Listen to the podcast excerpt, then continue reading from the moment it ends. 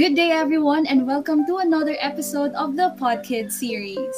Ayan, so it has been a while since we had our first episode, which tackled the impacts of online class in the education of the Filipino children. So I hope you were able to learn a lot from that episode because I did. Diba, Tony? Yes, tama ka dyan, Rosie. And we hope that you enjoyed that episode as much as we did. Because here we are with a brand new episode for today. Welcome, everyone, and join us as we discuss yet another important and relevant topic on mental health which adheres to the children's right to family guidance as a child develops. This will be with a very special guest. This is Tony Umayam from the Advocacy Committee of the USD Volunteers for UNICEF and I am Rosie Blanco from the Advocacy Committee of the UST Volunteers for UNICEF, your host for the PodKid series, episode 2. So, without further ado, I guess it's time to get the ball rolling as we start our second episode entitled Nay, Hindi To Arte Lang The Impacts of Lockdown Due to COVID 19 on the Mental Health of the Filipino Children. So, Tony, I just want to say I'm really excited for today's episode and as we know, mental health is an aspect of life that can be overlooked by many. For most, it really isn't a priority. And what more for children who lack awareness of the matter? So, this is why for today's episode, we want to tackle how we can help children with their mental well being. Truly, Rosie, this episode is surely one to look forward to. Kaya naman, let's introduce our speaker for today's episode we have Dr. Raymond John S. Nagit, RN, MD. Dr. Nagit is actually an alumni of our university. He took his Bachelor of Science in Nursing and Doctor of Medicine degree in the University of Santo Tomas. And he is currently undertaking another Master's in Community Development in the University of the Philippines, Diliman. Also, he is an executive consultant on workplace mental health policy in Argao Center for Psychological Services.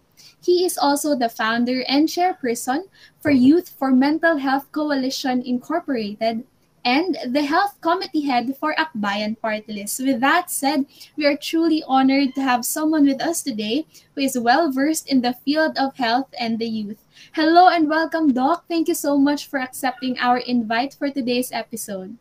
Hello, everyone, and uh, thank you for having me here. I- I'm really excited to share the space and discuss issues uh, related to mental health, especially of young people. Yeah. I'm excited and we're all excited now you're here, Doc. So good evening again Paul. And thank you very much for coming to our podcast today to enlighten us with your knowledge. So we sincerely appreciate you for taking the time to attend, especially since it's a Friday night pa naman. so I'm sure our listeners are excited to hear from you. So, Doc, we will start off with a general question, then we will have specific questions. And lastly, we will end the episode with a closing question for you. So, should we start now, Doc, with our general question? Yes, go ahead, please. Firstly, Doc, we would like to ask what are the most common impacts of the pandemic to the mental health of the children? Well, for, for us to answer that, it actually requires us to look into data, no? But unfortunately, in the Philippines, we don't have um, very good data, no? Uh, actually, if you would look at the epidemiology of mental health problems in the Philippines, wala pa tayong ganun. Um, wala pa tayong data in terms of how many uh, develop depression, anxiety, and what more, di ba? Pag kailangan na natin ng age-stratified na mga um, data, no? But of course, if we're going to look into the um, the experiences of young people, especially in the time of pandemic, there are a lot of challenges. No? So, syempre, nandiyan yung uncertainty about the future. So, they don't know what will happen in the next few years, in the next few months. No? So, very, very uncertain yung environment. And definitely that can contribute to the feeling of anxiety uh, some some uh, some of the young children actually experience loss of lives or, or death of a loved one. So that can actually um, compound on the stressors that they already face. But then again, this is dependent doon sa kanilang ability to understand at yung concept nila of death, no? Because as you know, for children, uh, depende rin siya doon sa uh, developmental stage nila.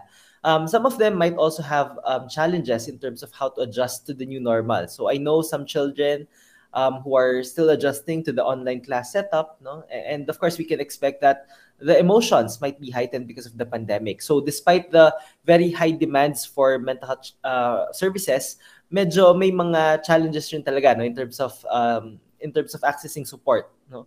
Um, especially now that um, not not all um, psychologists or psychiatrists take up uh, patients face to face.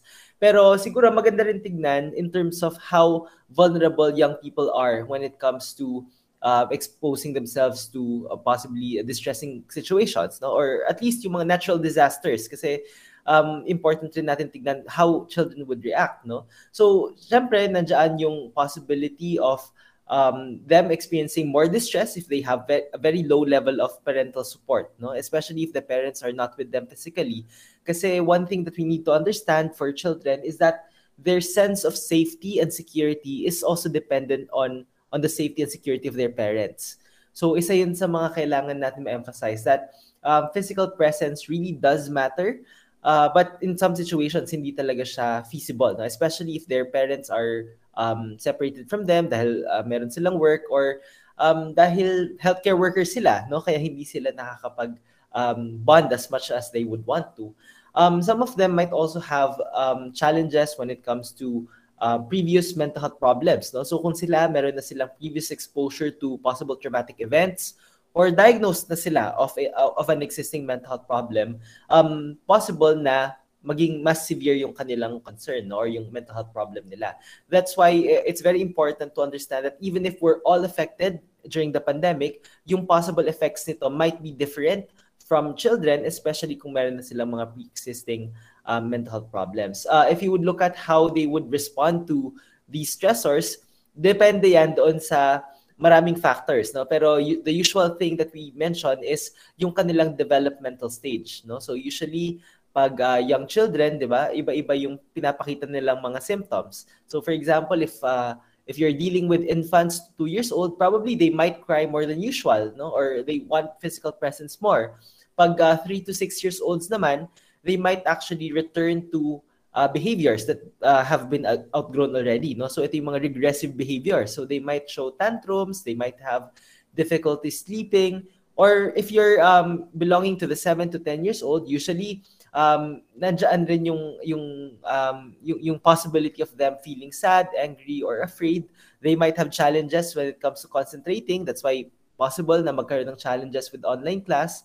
And um, dahil nga nasa stress sila, they might also share false information no to to their parents or carers kahit na hindi sila grounded on on on data no so it's very important to also um, fact check and and correct yung mga misinformation um, especially if they're in this uh, stage. And if we're dealing with pre-teenagers and teenagers, they might actually act out. No, they might also have um, uh, uh, behaviors like uh, they they might increase arguing or even fighting with their siblings, parents, or even their carers. Tapos syempre dagdag pa dyan yung school. So ang daming mga factors and and we might actually not um, be able to discuss everything pero um, suffice it to say uh, negative no yung impact ng lockdowns especially kung um, number one, stressor na yung pandemic. And then second, may mga challenges talaga in terms of providing psychosocial support. And so thank you po, Doc, for answering our general question. So I think the lack of data makes it difficult for us to actually see the actual like statistical impact in, impacts but there are definitely a lot of qualitative experiences. I know that me and tony were not really in the child bracket anymore but a lot of what mm-hmm. you said po has happened to us rin. Kaya ayun. And i think the uniqueness of everyone's situation makes it really hard to predict what's going to happen now and in the future and previous yeah. mental health problems also make it more possible for heightened severity and we mentioned kanina that um, our last episode featured online class and a little bit of context lang. I'm an OT intern and it was super evident yung mga regressive behaviors in children and the younger children and as well as yung mga children I handle. So a lot of them, well most of them have developmental disabilities kaya mm. mas heightened yung fear na pinapakita nila sa akin kaya it's hard to provide answers for the parents, especially the ones who really ask a lot, like how can I help my child, and then mm. my mga um may mga developmental na factors rin na nahihirapan sila to handle. Kaya mm. ayun po, Doc. Yan. So thank you ulit po for answering our question. So for the next few um, questions, we would like to explore how we can strengthen naman the psychosocial support of the children during the pandemic. So firstly, um, how should a parent or a guardian respond when their child opens up to them regarding what they feel during the pandemic? Mm-hmm. Well, well, that's very important, no? Uh, when we talk about mental health challenges, um, the, the first step really is to actually provide a space where people can verbalize their feelings, no? They, they can express kung ano yung mga nararamdaman nila.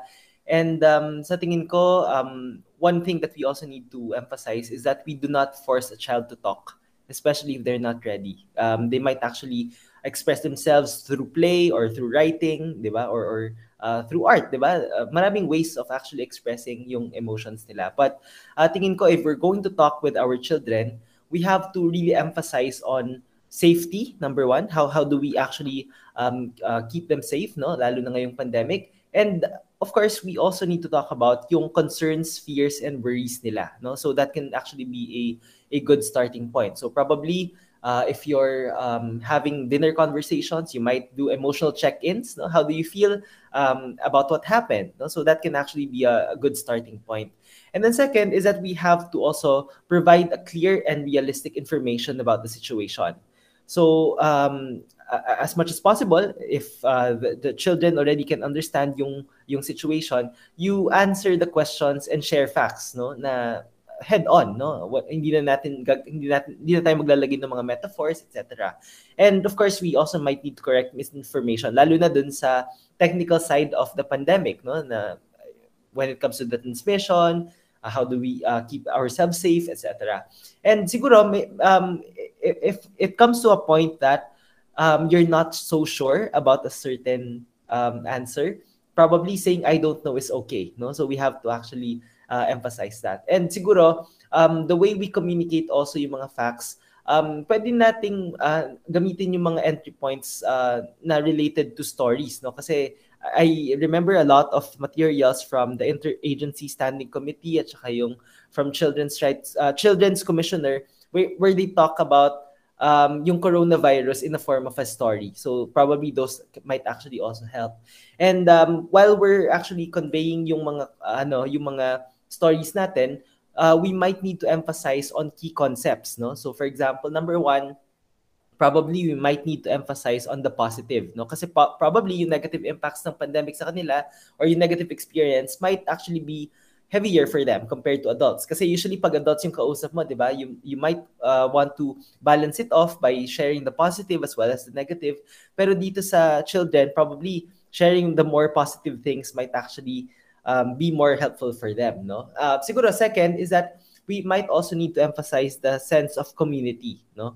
Um, kasi isa to sa mga ways na ma maturo rin natin sa kanila that we're not just dealing with the pandemic as individuals but as a community no? So we're all doing this together and and uh, of course there are things that we need to do so that we can actually protect uh, the more um, vulnerable uh, people in our society.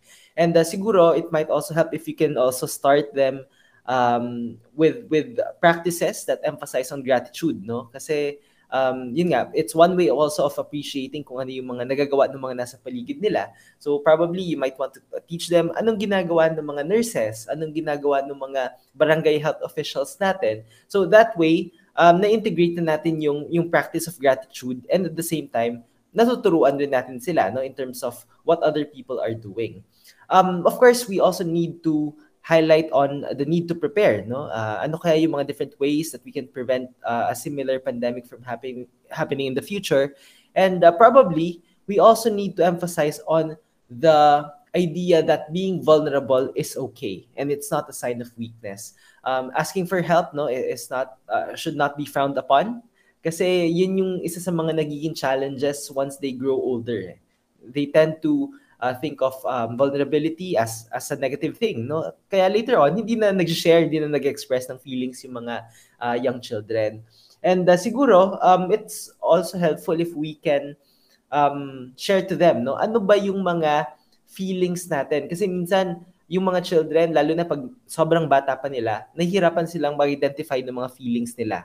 And uh, this is a big problem especially now that we're not so um, we're not given the opportunities no to to actually integrate with other people so hindi tayo nakakapag-socialize so yung mga feelings natin probably uh, hindi natin na-identify kung ano ba yung um, feelings na ito, especially if we're dealing with more complex ones no, as we age. So probably teaching age-appropriate uh, vocabulary to children no, might also help them communicate their emotions. Kasi once we actually identify yung mga emotions natin, we will be in a better position in terms of how to address them. And then as we actually age, baka yung mga complex emotions needs to be uh, broken down, no? Um, instead of saying na you're just sad, probably you might want to be more specific, no? Um, you might be disappointed or you you might feel frustrated para at least mas alam natin on how to actually manage it. Um, and yon, lastly siguro, in terms of dealing with our children, probably we might need to reassure them that they are safe.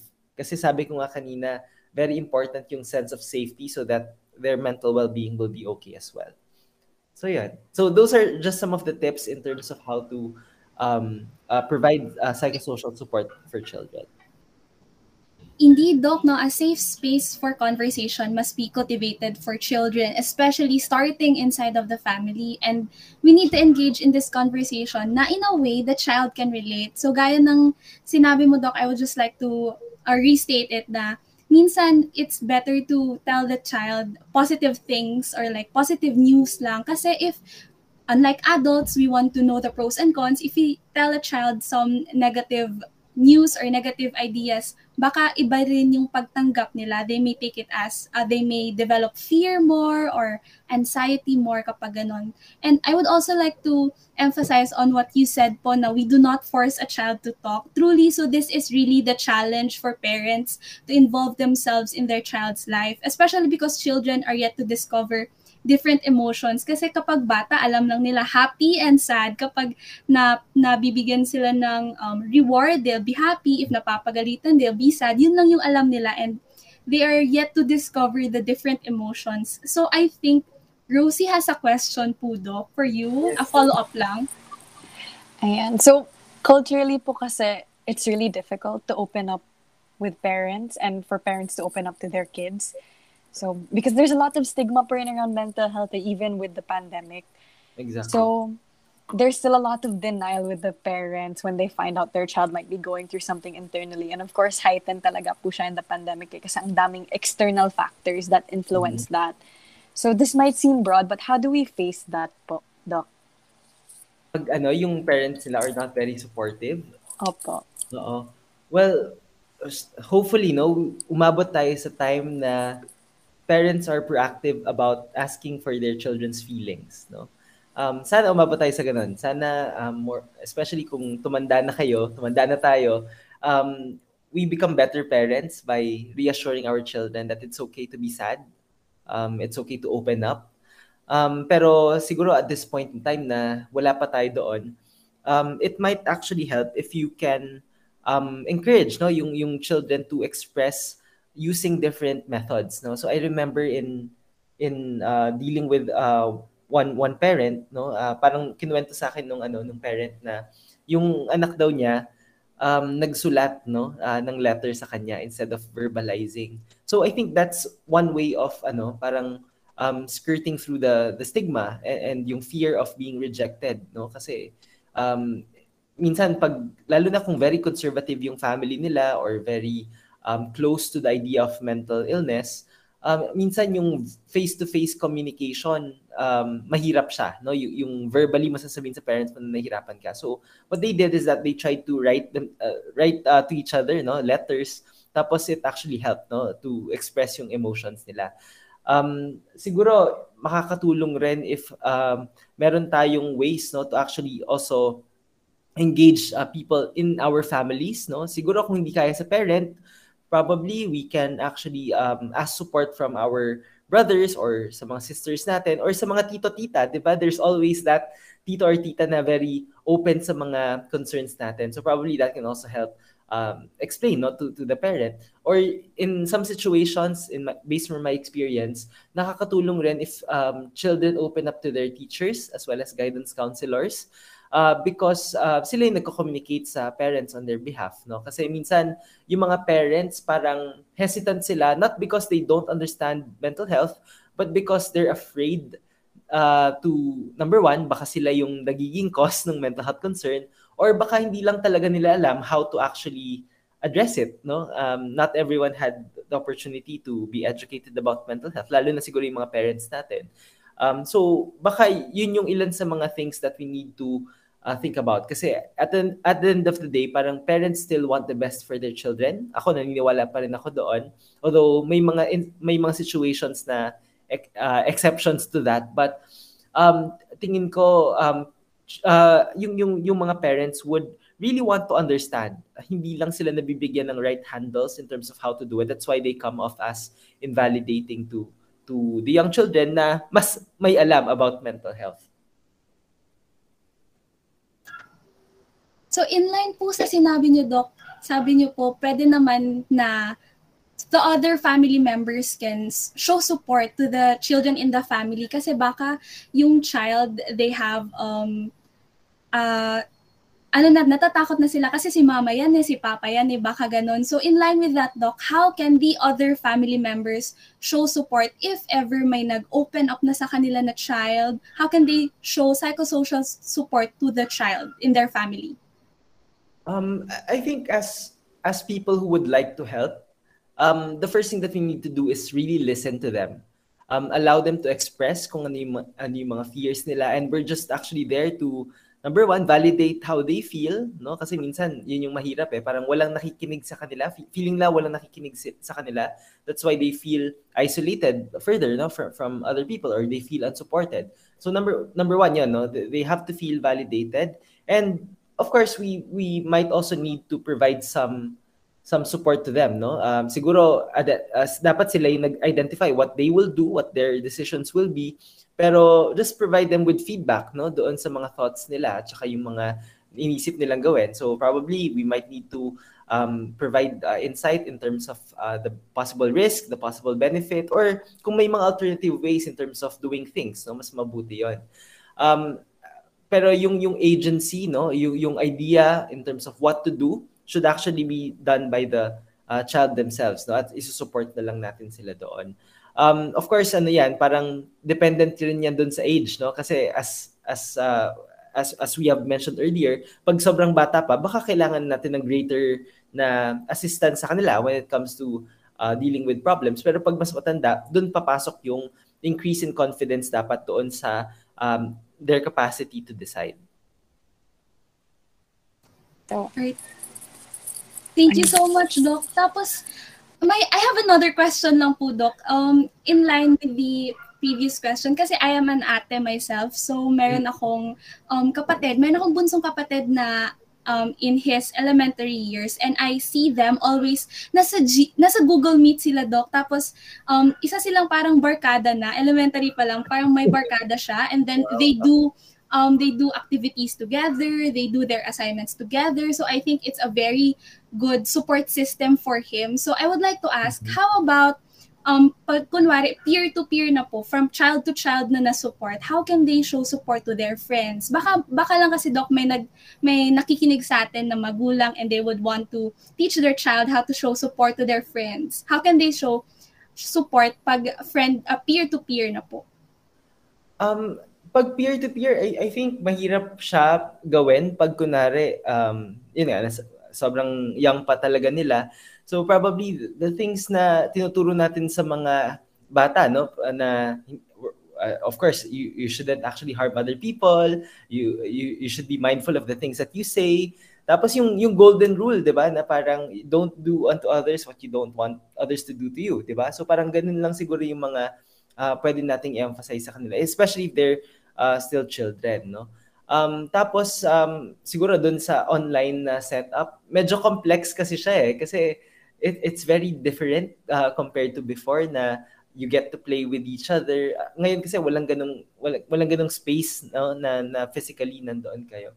So wala pa rin talagang papalit doon sa face-to-face na um, na playtime or, or conversations. So baka one of the ways talaga in terms of how to address that is to really end the pandemic, 'di ba? So para baka pag ano na tayo, ma-practice na natin yung socialization skills kasi yan yung nawala talaga sa atin ngayon eh kahit sa sa classroom 'di ba parang um, ngayon children don't have the opportunity to experience yung um kunari na bully sila no because sometimes yung mga ganung mga experiences when we were younger um, pwede sila maging learning opportunities, no? Um, so baka yun yung isa sa mga kailangan nating habulin talaga once we have face-to-face classes. And so thank you for that, Doc.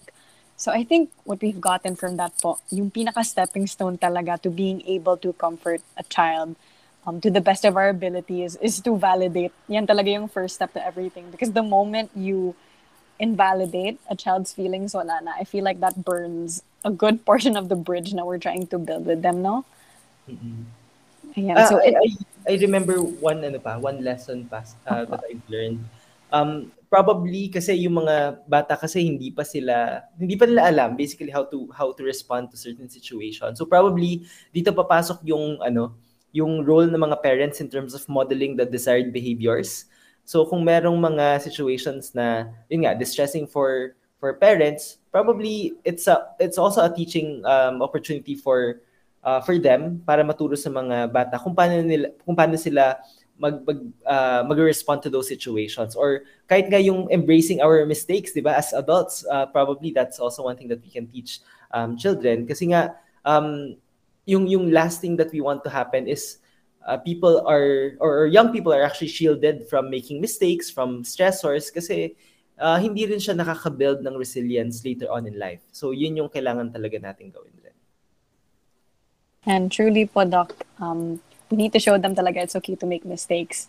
Personally, yun kasi I was cradled a lot as a child. So when I did make a mistake, it felt as though um, ang laking sala na yun sa mga parents ko. Kaya it was, it's a little difficult to, to thread that. And talagang it has to be in the context of yung child po talaga with their age, what they're going through. And of course naman po, like what you said, we can't just allow a younger child to go through it alone, completely, totally alone, give them that 100% independence. Nor yeah. should we totally control a, a much older teenager naman. I think that will make, that will create an adverse effect naman. Mas lalo hindi sila mag-open up. Yes.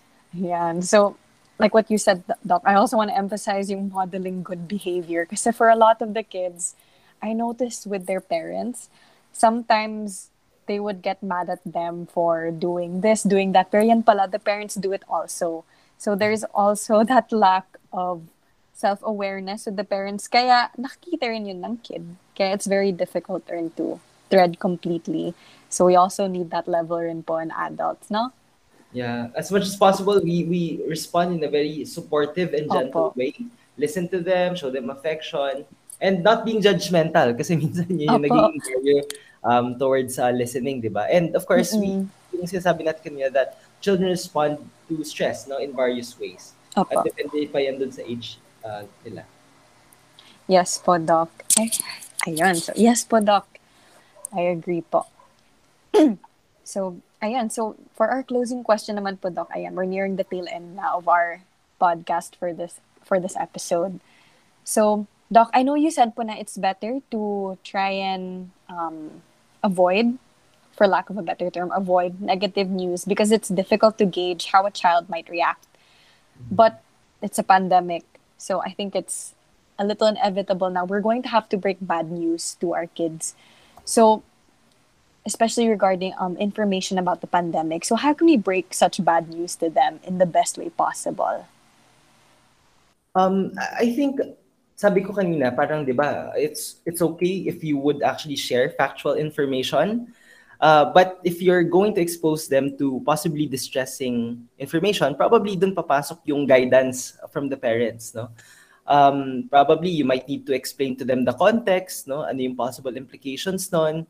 Ano yung mga ways na pwede natin gawin, no? Para ma-mitigate yung mga negative effects niya. So, I, I think dun papasok yun. Um, uh, minsan kasi yung nagiging problem is that we expose children unnecessarily no to negative news no? Kahit uh, hindi lang sa ano sa mga TV uh, but also on social media. Kasi less I think yung yung control natin what they actually see online 'di ba? So tapos ano integrated na rin siya in terms of kasi minsan yung mga social media platforms natin we also utilize those for work 'di ba? Or for school. So inevitable na makita sila ng distressing content So, doon papasok yung regular check-in that, that I've mentioned earlier. And probably yung frequency of exposure must also be regulated. So, alam ko hindi to gusto ng mga children but we might need to limit the exposure to um, to social media, no? Um, kasi yung frequency that uh, frequency of exposure that also matters to to young children. Tapos uh, siguro yung timing rin, no? When do we actually expose them to those information, no? Um, morning pa lang ba uh, ganun na yung nakikita nila or we we actually expose them pag ano, pag dinner time tapos kasama natin sila. So that also matters, no? So hindi naman totally dapat inaalis yung mga negative um, news, no, or bina-blackout sa kanila kasi sometimes that can also induce some level of anxiety, 'di ba? Pag hindi mo alam yung isang bagay, minsan um nasa stress ka pa lalo, no, because of that. So, yun, guidance lang talaga from the parents and providing structure, no? Kasi um, isa yun sa mga nawala sa atin ngayong pandemic eh, 'di ba? Parang we have um, removed yung barriers between work and rest, no? Online and offline persona. So probably yung yung regulation through uh, creating structures in our day, no? Yung pagbabalance ng online um, exposure and physical activity also matters. So yun, so yun yung ilan sa mga tips siguro that I can share. Again, thank you so much, Doc. There you have it, everyone. That was our last question of the day. Thank you so much, Doc, for eagerly answering our questions for today. So before we end, there were a lot of valuable insights that we learned. I want to emphasize that we face the same pandemic today, but we are affected differently, especially when we put it into the context of how adults are affected versus how children are affected. So this is the challenge for us adults, no, to be more sensitive to the children in the family.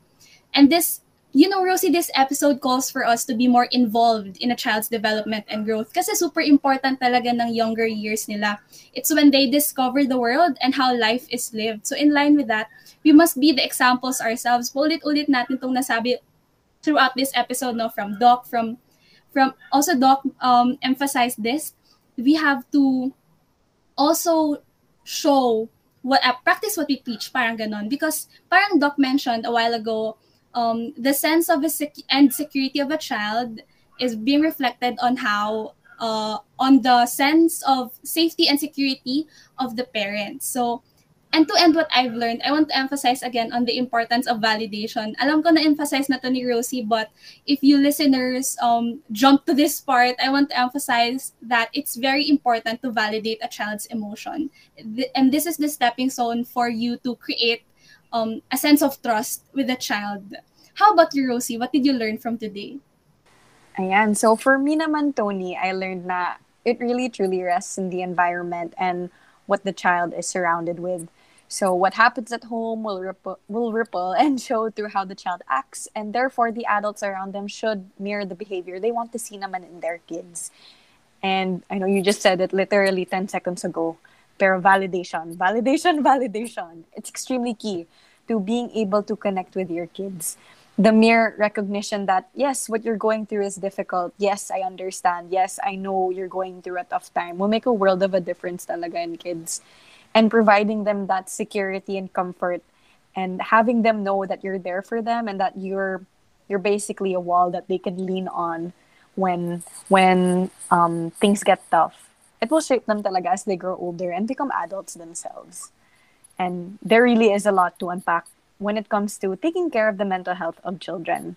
It comes to show that the pandemic has really impacted children as it did on adults and other age groups despite the differences in how we show that Yes, definitely mental health is a matter that concerns everyone, regardless of age. So, once again, from the USD Volunteers for UNICEF, we would like to extend our sincerest gratitude to Dr. Raymond John S. Nagit. Thank you so much, Doc. You have imparted a lot of lessons for us today. I'm sure that our listeners feel the same way. Thank you. Thank you, everyone.